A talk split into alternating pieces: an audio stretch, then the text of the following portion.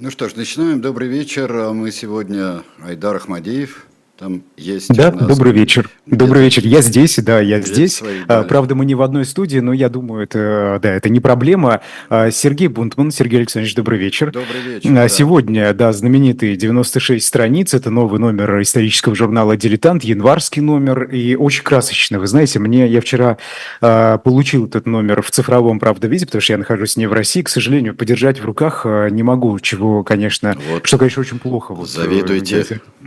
Да называется. Но всяк может купить его или на дилетанте, или кто подписан, и в разных странах можно, а, можно купить э, а, дилетант. А красочный, потому что Моника Белуччи нет э, на обложке? Или... Э? Не только, скорее, да. Но и внутри он тоже ну, очень да. это тоже. Тут, тут без этого никак, конечно. Да, но вот здесь у нас работает чат, конечно, и в чате уже замечательная была, вышла полемика про Клеопатру. А, полемика такая сначала от Дениса было предположение, а, почему-то его за это осудили. Клеопатра это там, где был Тутанхамон или где-то рядом. А на самом деле по времени-то отдаленно, а вот где-то рядом.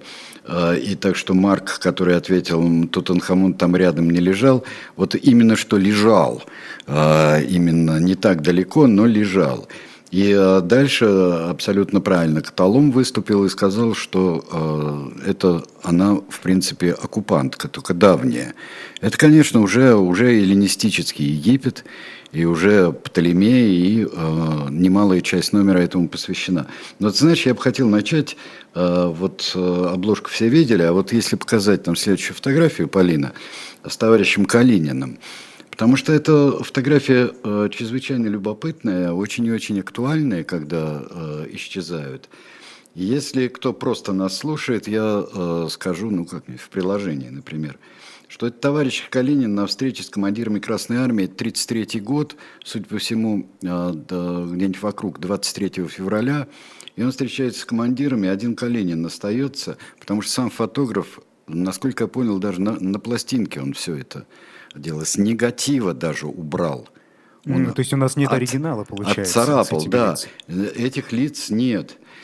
Я сразу вспомнил книгу, которую мне подарили в 90-х годах, э, в оригинале еще. Это книга Дэвида Кинга «Комиссар исчезает». Она потом была переведена на русский язык и издавалась по-русски. Тогда еще это было вполне возможно. Э, издавалась это действительно история э, и искусства, и фотографии, и информации сталинских времен. И э, когда исчезали действительно люди или становились замазанными, я такое видел фотографию, там, например, в нашем семейном архиве, видел фотографию, на которой там представлена там такая Макаренковская, Макаренковского толка колония, и э, там сидят и э, учащиеся, и преподавательский состав. И там мой дедушка среди преподавателей. А сзади вот кто-то, раздавая эти фотографии, э, замазал э, чей-то портрет. Ну, я думаю, что это был портрет Троцкого вообще, честно говоря. У меня еще, э, и вот вся книга посвящена, потрясающая книга. Знаешь, как, э, Айдар, какую фотографию я больше всего любил, даже когда публиковал э, здесь, два варианта фотографий есть. Идут по набережной Сталин и Ежов. А потом та же фотография, там просто Сталин идет. И, судя по всему, там кто-то прокомментировал очень хорошо тоже в тогдашнем то ли чате, то ли еще, что Ежов утонул, судя по всему, бросился в воду. А, так да. что его, его как и не было, и сзади сделан а, фон. Я это вот такой очень... советский фотошоп получается. Это, да. это вот сталинский фотошоп, которые, которые исчезали, и просто картины вынимали. То есть той же Красной Армии, например, получалось, э, что была картина, комсостав Красной Армии, и там мы с первыми маршалами, и там получалось так какое-то пустое место, э, пустоватое. Тут где-то стоит Буденный, где-то стоит Ворошилов, а вот кто-то еще в отдалении стоит из оставшихся. И просто картину сняли с выставок из музеев. Это, по-моему, студия Грекова это э, писала. Э, и, потому что уже это как-то было даже стыдно. Меня а пос... вот, кстати, в прошлом номере э, была да. такая картина, это рубрика Лизы Аникиной, да, передача семьи Романовых «Урал советует», э, картина художника Владимира Пчелина. Да. Там тоже, насколько я знаю, всех, э, ну не всех, э, там часть замазали, да, по понятным причинам. Ну, То да. есть такая распространенная практика.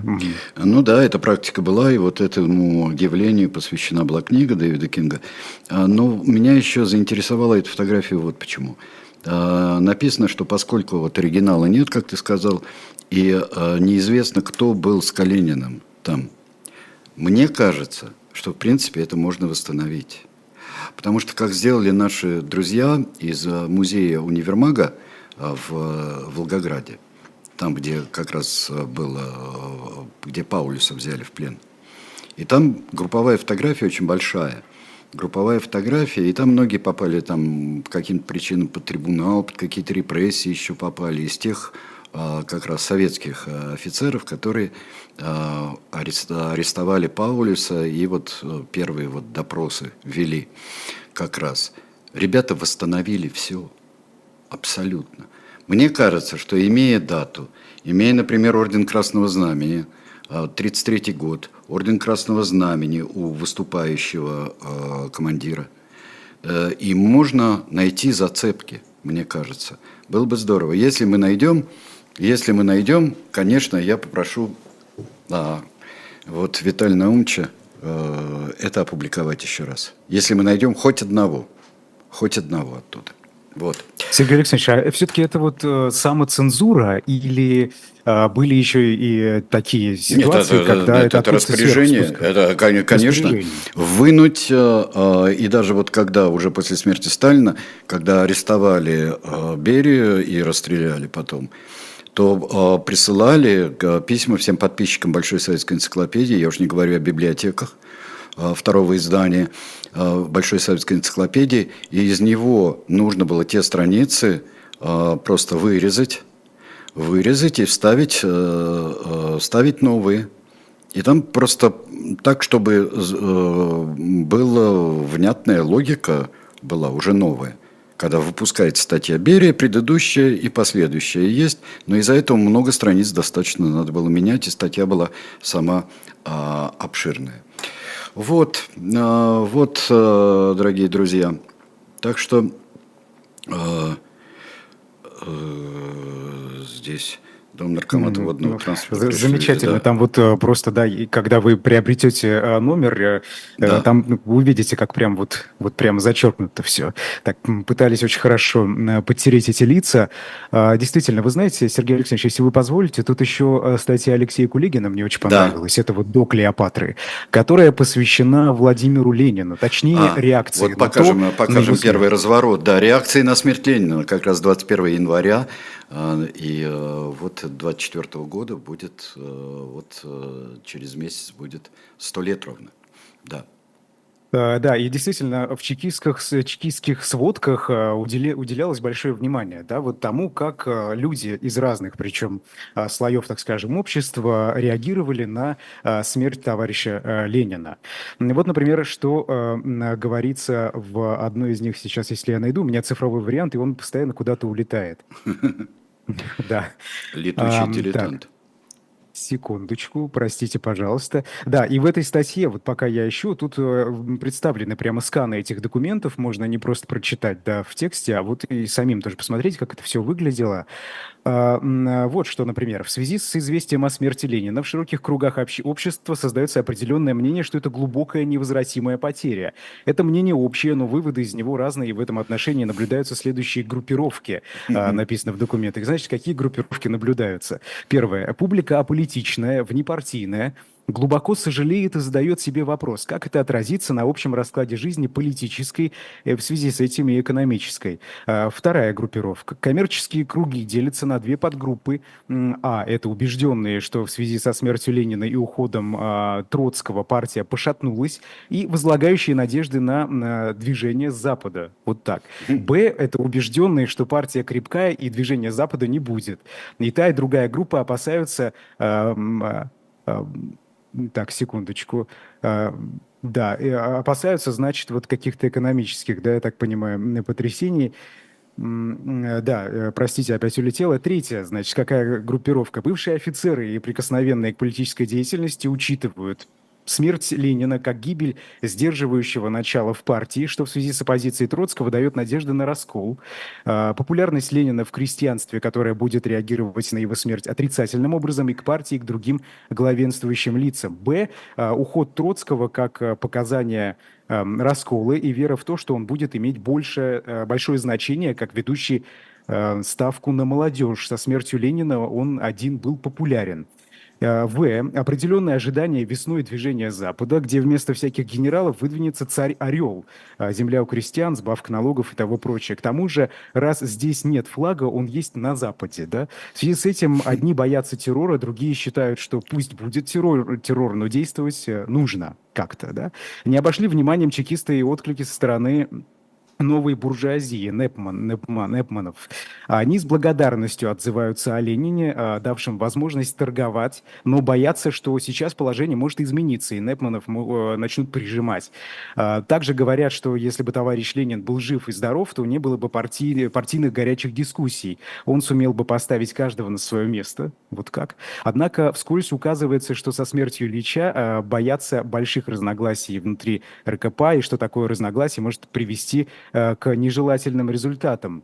Ну, в общем, да, вот ну, такие да. разные мнения. Да, разные мнения, есть несознательные, есть сознательные. Но это вот такой мониторинг, но мониторинг примерно того, того же, о чем мы говорили вот в недавней передаче, вот э, час с, с лишним назад, мы говорили э, мы говорили с Александром Минкиным, это народные сцены, а, что будет, кто нами будет править, говорили в Борисе Годунове, абсолютно. Нет ничего а, нового. Точно так же говорили и после смерти Сталина, такие же вещи были. Вот что я еще хочу вам сказать, здесь ответить. В третьем издании, бордовом, как, как пишет здесь наша зрительница, нет, конечно, никакого Берии, нет. А, и там один любопытный есть момент э, еще в этом 30-томнике, в третьем издании энциклопедии. Там, как мы часто э, подчеркиваем, Троцкого, конечно, нет, никакого. А вот слово троцкизм есть. Вот троцкизм есть, да. а Троцкого, Троцкого нет. Э, Замечательно. Сами вспомните, что это напоминает. Вот. А, теперь мы обращаемся, наверное, к, к основной теме. Сразу скажем, что у нас помимо программы «Дилетанты» а, будут возрожденные, но ну, в таком виртуальном виде, дилетантские чтения, уже которые у нас возрождаются, и ведет их а, Алексей Венедиктов. И он совершенно как Саид в «Белом солнце пустыни» говорил нам, что увидите Марка Антония, не трогайте его, он мой. А, Марк Антони сделает, и вот Марк Антони ключевая фигура э, истории Клеопатры, особенно второй половины истории, э, собственно, э, царицы Клеопатры. Это будет темой и будет героем он дилетантских чтений. Скорее всего, ну, нашу швейную машинку будет крутить Алексей Венедиктов, во всяком случае, по времени. Пока над Сайдаром не будет у нас тиранов, и, наверное, в один из понедельников, вот из этих трех, которые мы э, пропускаем, э, наверное, э, станет. Но пока, пока это еще не очень ясно. Вот. Просто троцкизм от малоизвестного слова. Да, Кира, ну почти. Вот, и там как-то так было это все забавно. Я помню, мы с папой веселились, когда получили этот том очередной, а мы были подписаны, и мы получали том за том, том за томом просто. Это было очень интересно все а, читать и наблюдать. Итак, а, а, Клеопатра. Слава Отца у нас называется, вот покажем этот разворот. Слава Отца. Слава Отца – это перевод имени Клеопатра. Но Клеопатра, тут у нас, получается, замечательную статью написал Яков Широков конечно, о, о Клеопатре и, э, и об этом семействе. И я думаю, в целом она, нам стоит, э, стоит разобрать, а вам почитать.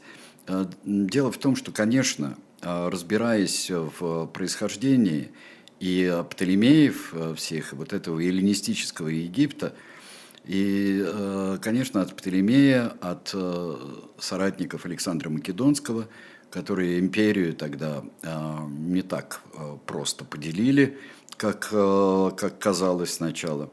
Но дело в том, что это было достаточно прочное царство-то получилось. Ведь это же мы привыкли считать, особенно когда чем дальше от нас отстоят события, то мы считаем, что вот буквально там была э, вот Александр Македонский, а тут уже скоро и Рим, и Рим не просто, а Рим уже тогда существовал, но не, Рим не просто, вот уже завоевания римские, и вот Клеопатра. Мы пропускаем очень много. Сколько мы пропускаем? 12 Птолемеев, да?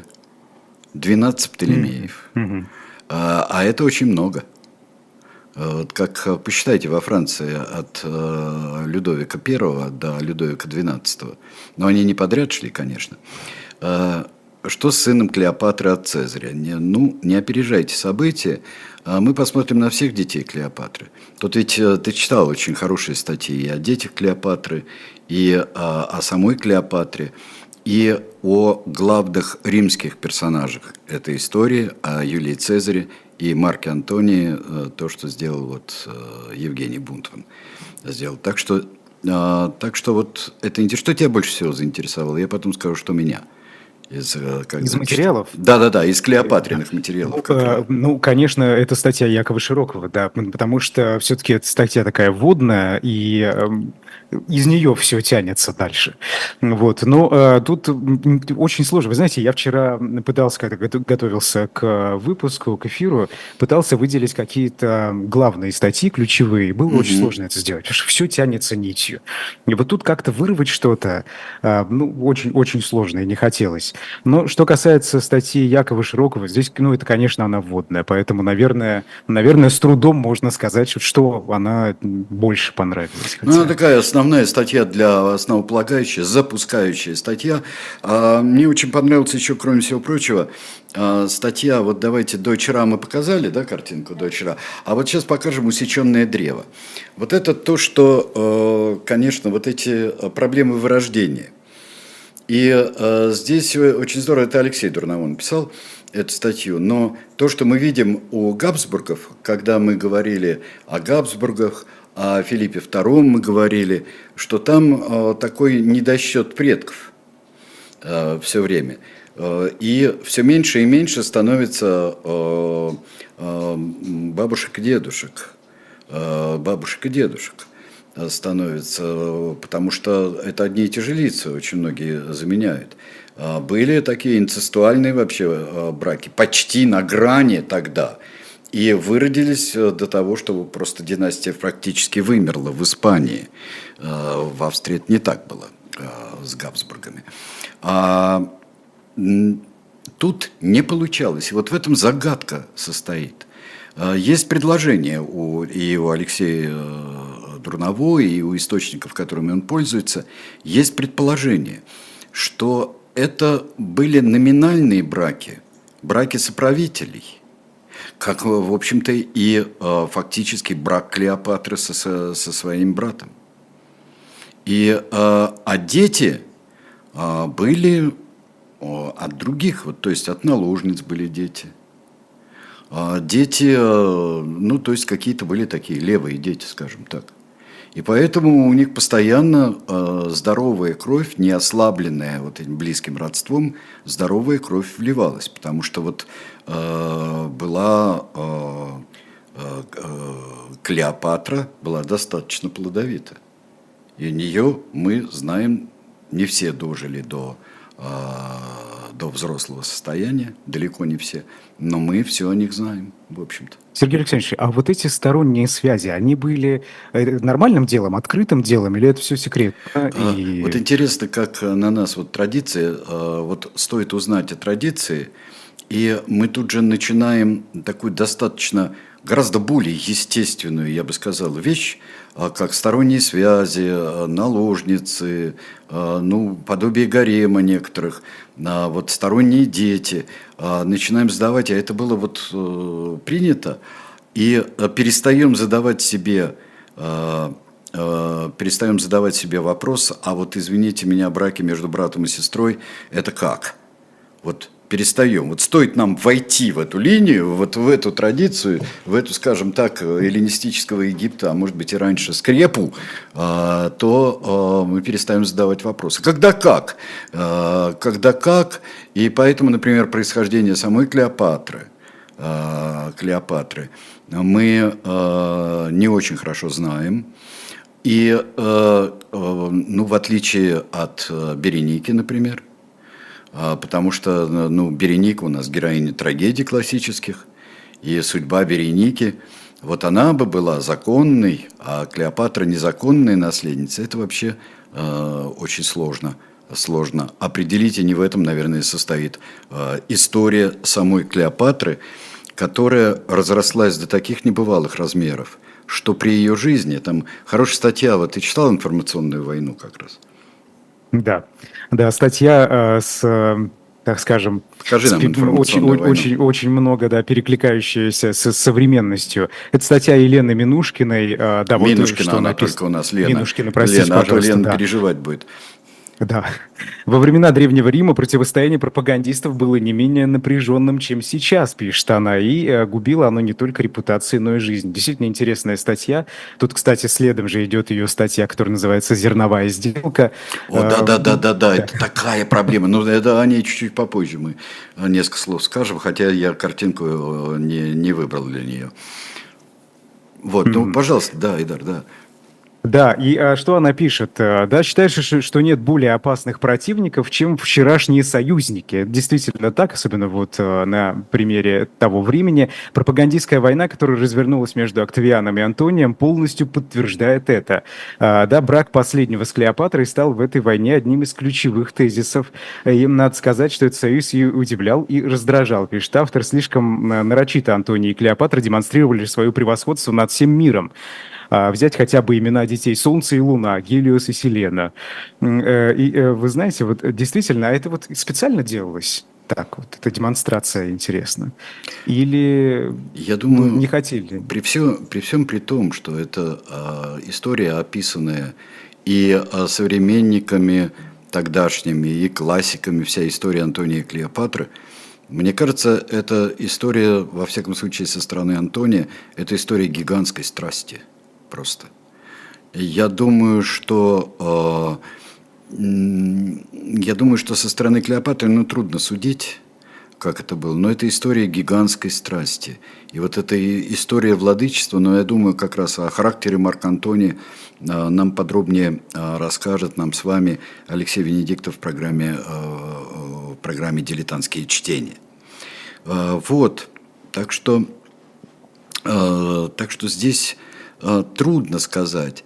А мы еще, мне очень хотелось бы передачу, вот у нас в этой серии дилетантов, э, январской такой, скажем, позднедекабрьской январской серии, э, мне очень хочется, что вообще был Египет для, для римлян. И вот это Рим-Египет и представление о Египте, представление, вот ведь Клеопатра была в, в, в Риме, бывало в Риме. И вот это визит Клеопатры, вот что это такое? Мне очень хочется Сонькина пригласить, э, автора гениальной книги «Здесь был Рим», э, с которой можно было всегда ходить по э, вечному городу и действительно э, проверять все те места и читать те истории, которые связаны с тем или иным местом, но не только. Еще и понимание римской истории через, э, через обычаи, через город, это было очень важно. Э, мне кажется, это будет здорово, если мы сделаем такую передачу. Вот что такое Египет? Что это, насколько это экзотика, насколько нет? Насколько нет? Ну, э, действительно, вот было такое высокомерное у римлян отношение к Египту, да, э, некоторое. И, кстати, это ведь а кому было не высокомерное? Вот интересно. Ну, да, кому а не вот было кому не было не высокомерное отношение у римлян? Вот, кстати, спросим у Сонькина, были ли кто-нибудь, вот кто? Ну, вы знаете, очень вот, э, что касается того, что пропаганда, как вот автор ее называет, э, того времени, она действительно перекликается с современными такими пропагандистскими кампаниями, так скажем, или методами пропаганды. Вот, например, да, э, оба противника разогревали аудиторию, делая своего рода информационные вбросы если э, современными, современным языком говорить. А, многие высказывания Антония сохранились в более поздних работах писателя-историка Светония. Если верить им, Антоний наступал по всем фронтам. Он говорил, например, будто мать Октавиана была не особенно знатной, а прадед будто бы держал то ли лавку, то ли а, пекарню, что Триумвир а, не отличался смелостью. Октавиан, в свою очередь, упрекал Антония в безнравственности, прежде всего за связь с Клеопатрой. Тот отвечал, значит, э, что, значит обвинял Октавиана в тщеславии, Тем более он был женат на Антониной сестре Октавиана, да? Да, да, да, да. То есть это клевета, это оскорбление. Вот э, такими методами тогда велась э, пропагандистская работа. Кстати, вот насколько она эффективная была? Как-то можно измерить? Можно ну, ли это измерить? А, ну, вообще народная молва э, и вбросы, это всегда было эффективно. Это всегда было эффективно. Э, такие вещи остаются. И э, все равно, конечно, победители делают историю. Э, и э, э, об Антонии, конечно, победил-то Октавиан, Антоний пал, и история, конечно, исправленная и дополненная Октавианом, конечно, она существует в гораздо большем, большем объеме. И э, поэтому относиться к произведениям именно писателей, таких вот тот же более поздних писателей, таких же как Светоний, э, и всегда вот критика того, что пи, пишет Светоний, и, э, мы-то этим пользуемся, мы этим пользуемся с детства, отрочества, когда читаем э, Светония, э, мы пользуемся о римлянах, э, истории э, Плутарха, который, конечно, э, не, что, не о Валерии Публикуле, не, не о том о ветхом Бруте, который, который установил республику. Кстати, нам как-нибудь надо будет в «Тиранах» э, про Тарквиния Гордова э, рассказать и про установление республики. Вот надо будет рассказать, а вы нас будете ловить на наших э, неточностях, потому что всегда есть кто-то, э, есть кто-то, кто лучше знает ту самую древнюю историю, как будто был ее свидетелем. Мы сейчас а, на секунду прервемся, у нас нет, да, я просто книжку, э, у нас нет ролика, а, книжку, вот, э, пожалуйста, даже эта вещь иногда а, представляется как, э, и во всяком случае подсудимыми представлялась как вот победители. Суд Нюрнберге, Советский Союз и Международный военный трибунал – но а, вот когда я готовил к нашей передаче, а, помнишь, когда Зейс Инкварт у нас был один из а, казненных, а, жуткий человек совершенно а, был, побывавший канцлером Австрии два дня во время Аншлюса. Но вот насколько были уверены в себе а, преступники военные, которые было доказано именно этим трибуналом международным, что они военные преступники. Они были высокомерны. Они говорили, они говорили, ну, знаете, конечно, мы проиграли, конечно, мы проиграли, и вот сейчас бы судили всяких Черчиллей, судили бы, если бы мы выиграли. Но вы нам ничего сделать не сможете, потому что нет таких вот законов, которые бы э, позволяли э, нас судить. Это при свидетельских показаниях, при выработке э, именно принципов процесса и той Э, юридической части Нюрнбергского процесса э, это несколько спадает. Самый страшный кадр, помнишь, мы тогда это вспоминали, жуткий кадр, когда в Нюрнберге, когда они смотрят неправильно пошедшую пленку. И смеяться начинают. Да, которые узники лагерей смерти как раз. И они смеются, это, что это там вверх ногами. Кадры. Да, да, да. И там видно, даже мрачный Гес смеялся. Почитайте «Советский Союз и Международный военный трибунал», суд Нюрнберге. Это Франсин Хирш э, в серии НЛО «История Россика». «История Россика». Shop.diletant.media. Пожалуйста. Э, мы очень часто возвращаемся в наших номерах, даже когда не связано и с, э, со Второй мировой войной, с историей Советского Союза, Межвоенного Советского Союза. Мы часто к этому обращаемся – Э, даже когда главная тема у нас относится к какой-нибудь совершенно другому, какому-нибудь пласту истории. Вот. Так. Да, вот тут следующая статья «Зерновая сделка». Я да, хотел на нее тоже обратить внимание. Вы купите номер, почитайте, обращаясь к зрителям. А, она очень интересна. Вот просто, да, а, о, например, Риме. Вот, собственно, как э, Рим обеспечивался этим питанием. В Риме, по оценкам историков, а, жило от 750 тысяч до миллиона человек на рубеже тысячелетий не меньше 500 тысяч. И никакие крестьянские хозяйства в окрестностях города не могли обеспечить подобный мегаполис mm-hmm. зерном. Его надо было привозить. И вот тут начинается эти, эта зерновая дипломатия, так скажем. Основными поставщиками а, хлеба были Сицилия, Сардиния, Египет. Последний в год отправлял в Рим около 20 миллионов а, мозиев зерна, что составляло примерно треть от потребностей. А, поставки из Египта шли по двум путям. Восточному, вдоль берега Малой Азии, и западному через Карфаген. Навигация ограничивалась шестью месяцами, сам путь из-за неблагоприятных ветров мог занимать 2-3 месяца. Все было э, э, сложнее. Вот чтобы максимально снизить цены на транспортировку, перевозчики зерна начали строить огромные для того времени корабли. Они могли брать на борт до 300 тонн груза. А по утверждению даже некоторых историков были корабли и на 400, и на 500 тонн. И, собственно, получается, что Сицилия, Сардиния, Египет и другие страны Африки обеспечивали в Риме социальное спокойствие. Так получается. То есть, э, насколько да. это вот была большая зависимость? Большая, большая зависимость, очень большая. Вот, кстати, мы, э, я думаю, что это вопрос за разъяснениями тому же Сонькину или кому-нибудь из э, других гостей, э, в чем там было дело. Я бы, кстати, посмотрел на вашем месте, если вы не смотрели, дорогие друзья, я посмотрел два сезона, вот этот двухсезонный сериал «Рим», который, ну, можно сколько угодно говорить, то здесь не то, там не то, и пятое, десятое – но, кстати, вот в, это, вот, э, в отношении хлеба и проблемы хлеба, это, это очень мощно там сделано. Кстати, и, и все... Там Доминик Вест, по-моему, играет Марк Антония, если я не ошибаюсь. Я не помню, кто играет Клеопатру. А, Поле, можно царицу экрана нам вывести, потому что здесь поступил вопрос, вопрос естественный, к чату. Да, только у вас одна неточность, Георгий.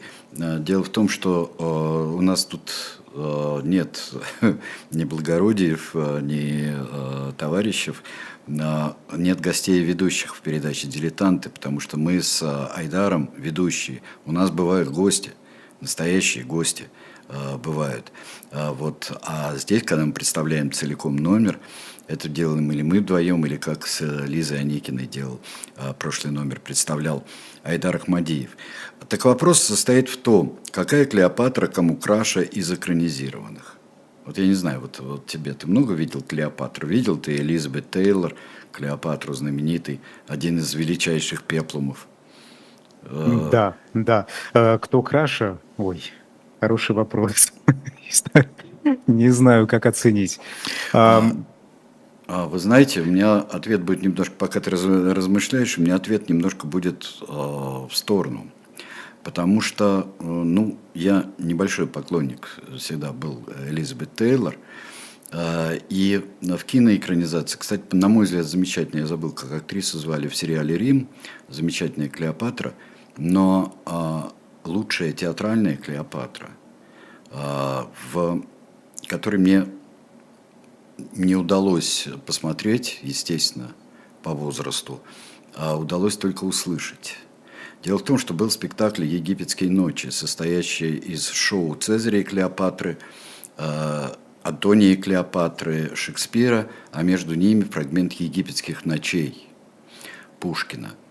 Это был спектакль э, Александра Таирова в камерном театре – и я просто помню, как монолог Клеопатры, который я услышал на пластинке э, мастера трагического монолога, я услышал Алису Коунан, вот из этого именно монолога э, ее вот пошла моя просто э, горячая и неугасимая любовь к величайшей трагической актрисе века Алисе Коунан. И э, мне кажется, и в особенности с тем, что э, с той музыкой, которая была написана, и э, именно и сделана, и прооркестрована, и уточнена самим Прокофьевым для этого спектакля. Когда вспоминает Алиса Георгиевна Коунан, вспоминала в книжке своей, что Прокофьев пробирался к сцене во время репетиции и говорил, а, что не форсируйте голос Алисы Георгиевна. Можете говорить тихо-тихо, я здесь только скрипочки пущу. Он говорил и отползал а, снова в зал. Так что мне кажется, и вот это вообще, это серьезно. Это серьезно, так же, как и, например, трагедии. А фильмы, особенно «Пеплумы», которые были грандиозные фильмы 50-х, 60-х, а, годов э, в особенности, такие широкоформатные. Ага. Э, мне кажется, что это, это, конечно, проигрывает в серьезности отношения к самой Клеопатре. Э, Клеопатре. Да, кстати, здесь спрашивают, опорно считать экранизациями. А в этом случае легенда Клеопатры, я думаю, что можно считать было бы. А, хорошо, а ты подумал, ну кто у тебя, кто у тебя остался среди... среди... Ну, вот как-то э, первое, что приходит, это Моника Белучи, да, а, там, второго, по-моему, года, такой один из самых э, свежих фильмов. Но а, что еще, я, я сейчас пытался найти в интернете и нашел, э, я как-то очень-очень давно смотрел на экранизацию, правда, фрагменты из нее, это Вивьен Ли, это 45-й год, да. Цезарь и Клеопатра, да, вот эти да. фрагменты, они как-то ходили, я их видел, но вот там, мне кажется, Клеопатра, да, но она как-то вот, тот образ, да, который я представляю, вот Вивьен Ли. Вивьен Ли, а, да, а, замечательная Вивьен Ли, а, изумительная актриса, а, и, а, конечно, которая а, прославилась а, и на экране во многих фильмах, в том числе и «Вынесенных ветром». При этом а, ведь э, эта, экраниз... эта экранизация снималась э, во времена Второй мировой войны, насколько я помню. Ну да? там да, во снимались и вот э, пьес... да, да, и пьесы шоу, конечно, это Цезарь и Клеопатра. Но вот а, проблема Цезаря и Клеопатры. А, и тоже мы посмотрим, и многое находится под сомнением. И действительно, как просто делает однозначный вывод, что нет, делает сериал «Рим», что э, Цезарион – это не сын э, Цезаря, но во всяком случае, э, во всяком случае судьба его тяжела. Покажите последние Птолемеи, Поле, надо показать нам последний из Птолемеев. Вот эта статья очень и очень ценная. Это Сережа Оспичев, по-моему, написал. Да, Сергей Оспичев написал да. э, эту статью. Это очень ценная статья, потому что это судьба детей.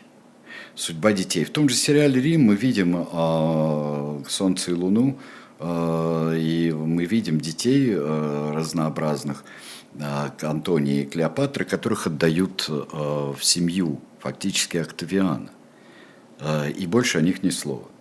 Но потом прослеживается аж до Мавриетании. Это не надо путать с современной страной, а путать э, провинцию, провинцию Рима.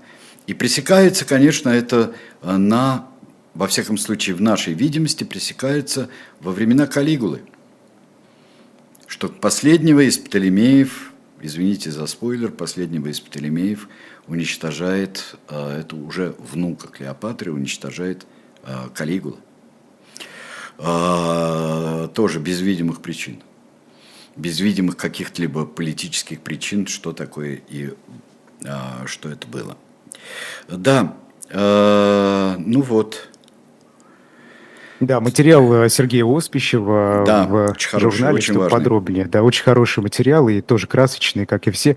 Вы знаете, тут еще э, что пересекается с современностью, так скажем. Это римские скрепы Лиза Аникина. А, написал О, статью, да. тут кто-то спрашивал э, в чате, есть ли там материалы Лизы Аникина. Есть, конечно. Есть и, и не один, да, и не один, как один, принято. Да, и рубрика. И есть и картина, кстати говоря, к, к э, передаче Минкина и его уже четвертой серии Бориса Годунова найдете здесь а, картину как раз а, убийства Федора Годунова, его матери и вот невероятное горе красавицы Ксении. Картина Маковского, здесь она разобрана и с исторической точки зрения.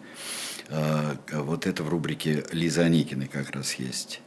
А, да, но вот э, э, именно римские скрепы и... Ой, еще одна тема как раз для Сонькина нам. Вот римская Матрона. Римская Матрона и вот римская, римская жена. римская жена, и вот что мы можем сказать? Вот э, эти бесконечные октавии. Э, вот э, у нас была передача, кстати, о римских женщинах. Была такая передача в «Дилетантах» в свое время. Но сейчас вот очень интересно посмотреть вот и о женщинах Антония, и увидеть это, увидеть вот эту семью, кстати говоря, всю, в широком смысле слова увидеть, и семью вообще римскую. Потому что мы должны исходить из их представлений еще о семье для того, чтобы Сергей Алексеевич, а вот эти судить. традиционные ценности, которые Октавиан Август э, э, ну, всерьез да, занялся и сохранением этих традиционных ценностей, это для чего э, делается? Вот какая цель? А, когда начинают цепляться за что-то старое, мы, да, часто мы уже говорили, современно разрушающее. Это была очень хитрая история, потому что мы о ней говорили, когда у нас Октавиан был тираном в героем нашей передачи. Дело в том, что во всей своей деятельности он утверждал, как бы утверждал, забирая потихоньку ключевые посты, власть, римские институты, сводя, сводя к ничтожеству, Октавиан опирался на римские ценности и на республиканские идеалы, на древние идеалы республики. И вот Э, Рима, того, который даже до царского какого-нибудь Рима, он опирался на вот такое смешение идеалов, которые тоже менялись, и смешение э, со, со страшным металлическим звоном скрепы смешиваются у нас здесь. Это было очень важно делать, э, делать новую э, историю совершенно, новый этап истории Рима – укреплять автократию, укреплять незыблемость единоличной власти, переходящей а, по наследству, не обязательно там, родному сыну, но переходящей по наследству, низведение институтов до ничтожества, как я уже сказал, это была очень хитрая политика Октавиана, и в этом и имевшая необычайный успех, как мне кажется. Вот. Нам, э, знаете, кого э, напоминают по поводу Клеопатры? Э, это Галь Гедот, израильская актриса. Как раз это ведь новый фильм о Клеопатре. Он, по-моему, на Netflix вышел в прошлом году. Действительно, правда. А, Ой, хорошо. Надо посмотреть, да. Кстати, вот спасибо вам за переход, чудесный совершенно. Такой в стиле конференса на сборных концертах у нас. Это у нас, у меня получится. Ирод Великий. Э, целая статья. Покажите мне Ирода Великого. Э, тоже я вот, например, очень благодарен э, создателям этого номера «Дилетанта». Молодцы. Это, и прекрасно вспомнить Ирода Великого. Это креатура Антония. Будет ли говорить об этом? Наверняка будет упоминать Алексей Венедиктов в своих дилетантских чтениях. Но это важная очень история Ирода Великого, у которого есть много ясного в, в и самый неясный момент – это избиение младенцев. Конечно, вот единственный евангельский момент, который а, существует в избиении младенцев в Евангелии от Матфея, это а, то ли это переродившие, переродившиеся и ставшие массовым а, слух, это вот именно а, убийство, убийство своих детей а, Иродом Великим. Ирод Великий и строитель, и политик, и политикан – и действительно римская креатура.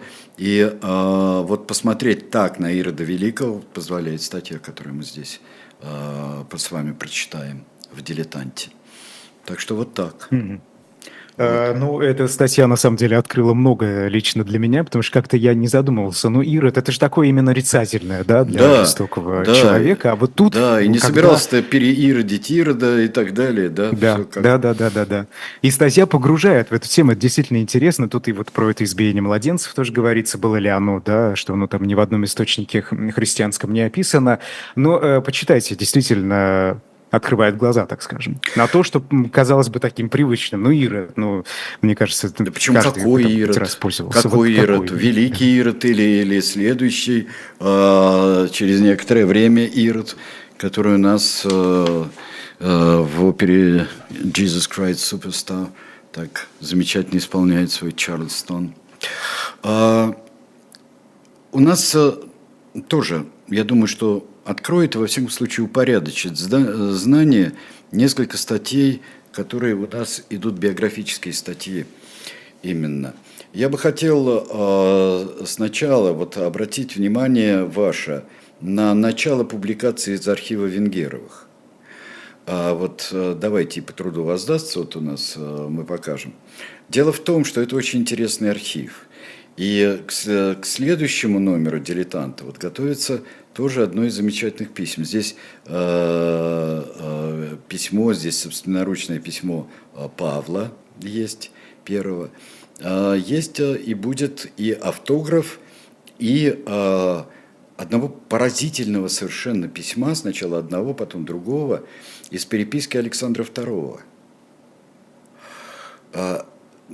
меня попросил э, некоторые комментарии, там реальные комментарии э, написать, вот что я сделаю в ближайшие дни, э, доделаю, к письму Александра II, где он описывает покушение на себя, покушение Соловьева, когда Соловьев не одним из пяти выстрелов, которые он произвел.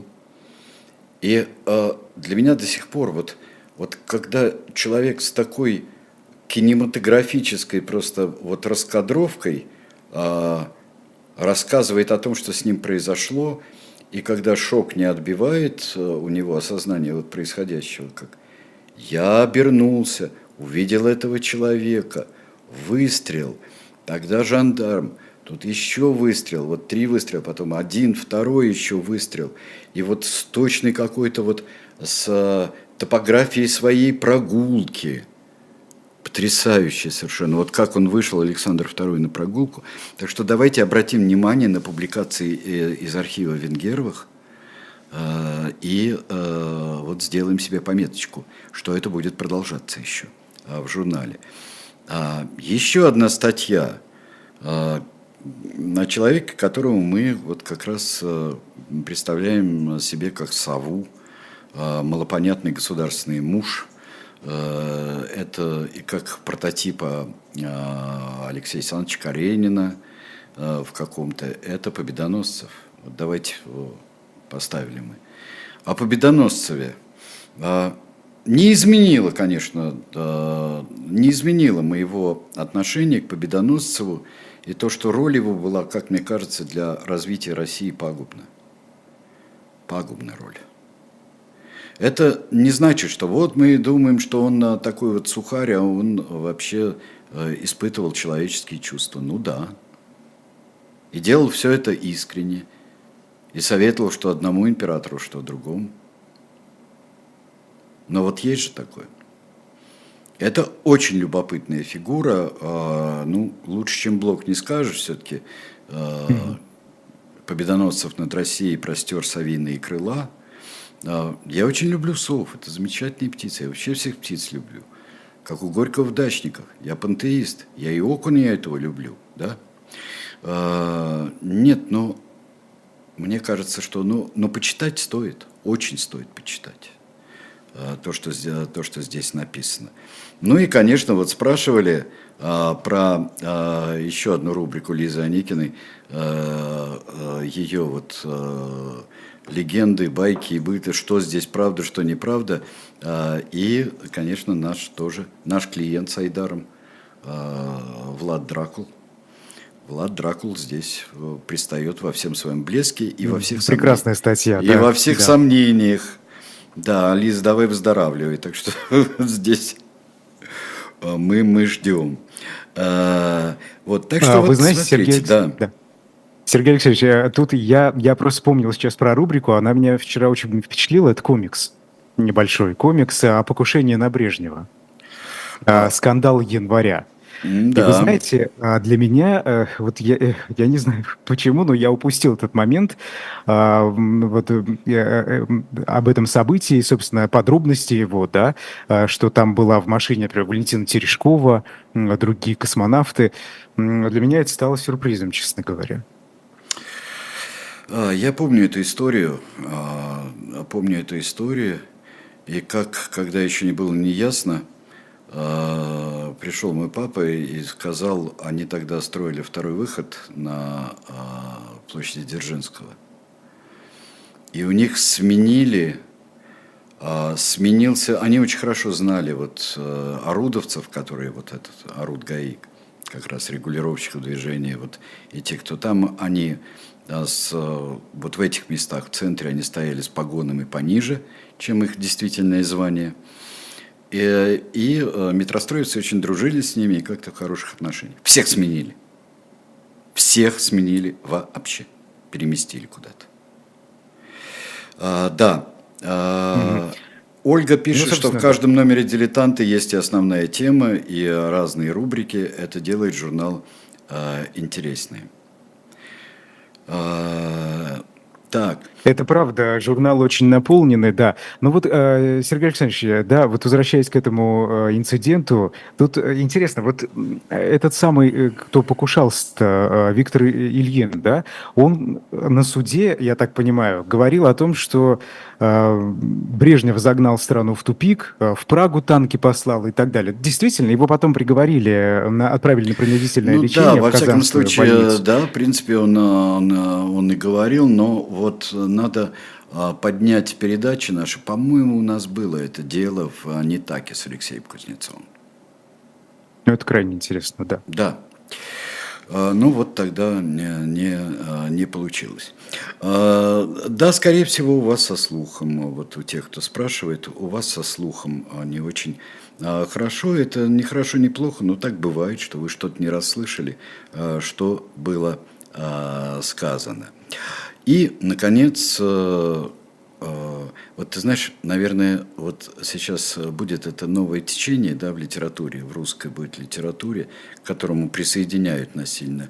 Это писатели-экстремисты, знаешь, как вот реалисты, романтики, да, экспрессионисты, импрессионисты, вот, и писатели-экстремисты. Э, наверное, будет объединение, но пока в него не входит Дмитрий Быков, все, его считают только иностранным агентом, и мы из-за этого запечатываем журнал у нас. Так что ничего, не в защите, а вот э, в прозрачной запечатанной обложке. Ну, там и, и Демарский, да, в, в этой компании. Ну, и Демарский в, в этой компании, да, конечно. Ну, и, не дай бог, не последний. А о Викторе Драгунском почитайте, э, почитайте статью Дмитрия Быкова – да, действительно. И э, знаете, когда-нибудь перечитайте Виктора Драгунского и того же самого. Да, действительно, Дмитрий Львович абсолютно прав. Хотя Денис Драгунский говорит, что история друг детства. Ты читал рассказ из Денискиных рассказов «Друг детства»? Да, конечно. Это э, было давно, правда, но читал. Да. Ну, уточнила, но, но вот э, и все вспомнил сразу, все, и все понял, да, для себя, вот как, как я в своем детстве. А ты представляешь, какое счастье у нас было, что у нас по радио живой настоящий Драгунский читал Денискины рассказы. Недавно записанные, как раз вот, э, а иногда и прямых принимал участие в прямых э, передачах. Представляешь, какое счастье было, что мы все рассказы узнавали их а, голосом Виктора Драгунского. Вот это вот э, наше счастливое детство получалось. Ну, я думаю, эти записи можно найти в интернете. Они вот, кстати... есть, и особенно, особенно, э, знаете, такой э, мой любимый, э, любимый ресурс, как старое радио. Старое радио, э, там можно найти все, что угодно. Вот наберите старое радио э, в Гугле или в чем хотите, другом. Так что вот и найдете очень много. Я там такие записи нахожу, такие потрясающие записи я нахожу и, а, и радуюсь им. Радуюсь. Так что а, вы, чего вы я знаете, вам желаю. Чему, чему, чему я радуюсь? Это вот минутка такая рекламы. На сайте «Эхо» есть архив передач «Эхо Москвы». Вы знаете, я там нахожу передачи с 2007 года. И это удивительно. Вот иногда просто случайно попадаешь на какую-то передачу, начинаешь слушать и думаешь, а это точно архив? Угу. Ага. Или, это, или эфир был вчера? Да, ты представляешь, когда есть обнаружено на том же старом радио несколько часов эфира 91 -го года нашего было. И э, нам тогда замечательно... Эхо Москвы? Конечно. 91 -го года во время путча. До путча во время э, вильнюсских событий. 91 год, а ты говоришь 2007. 2007 это уже поздняя история. Вот. А там... Вот, Сергей Александрович, вы мне и э, подсказали, чем заняться в новогодние праздники. Хорошо. Спасибо, дорогие друзья. Вот э, у нас еще будет э, передача одна перед Новым годом э, «Дилетанты», которая тоже будет представлять 97-й номер «Дилетанта» и главная его тема «Клеопатра». Ждите и программы «Дилетанты», и ждите дилетантских чтений от Алексея Венедиктова.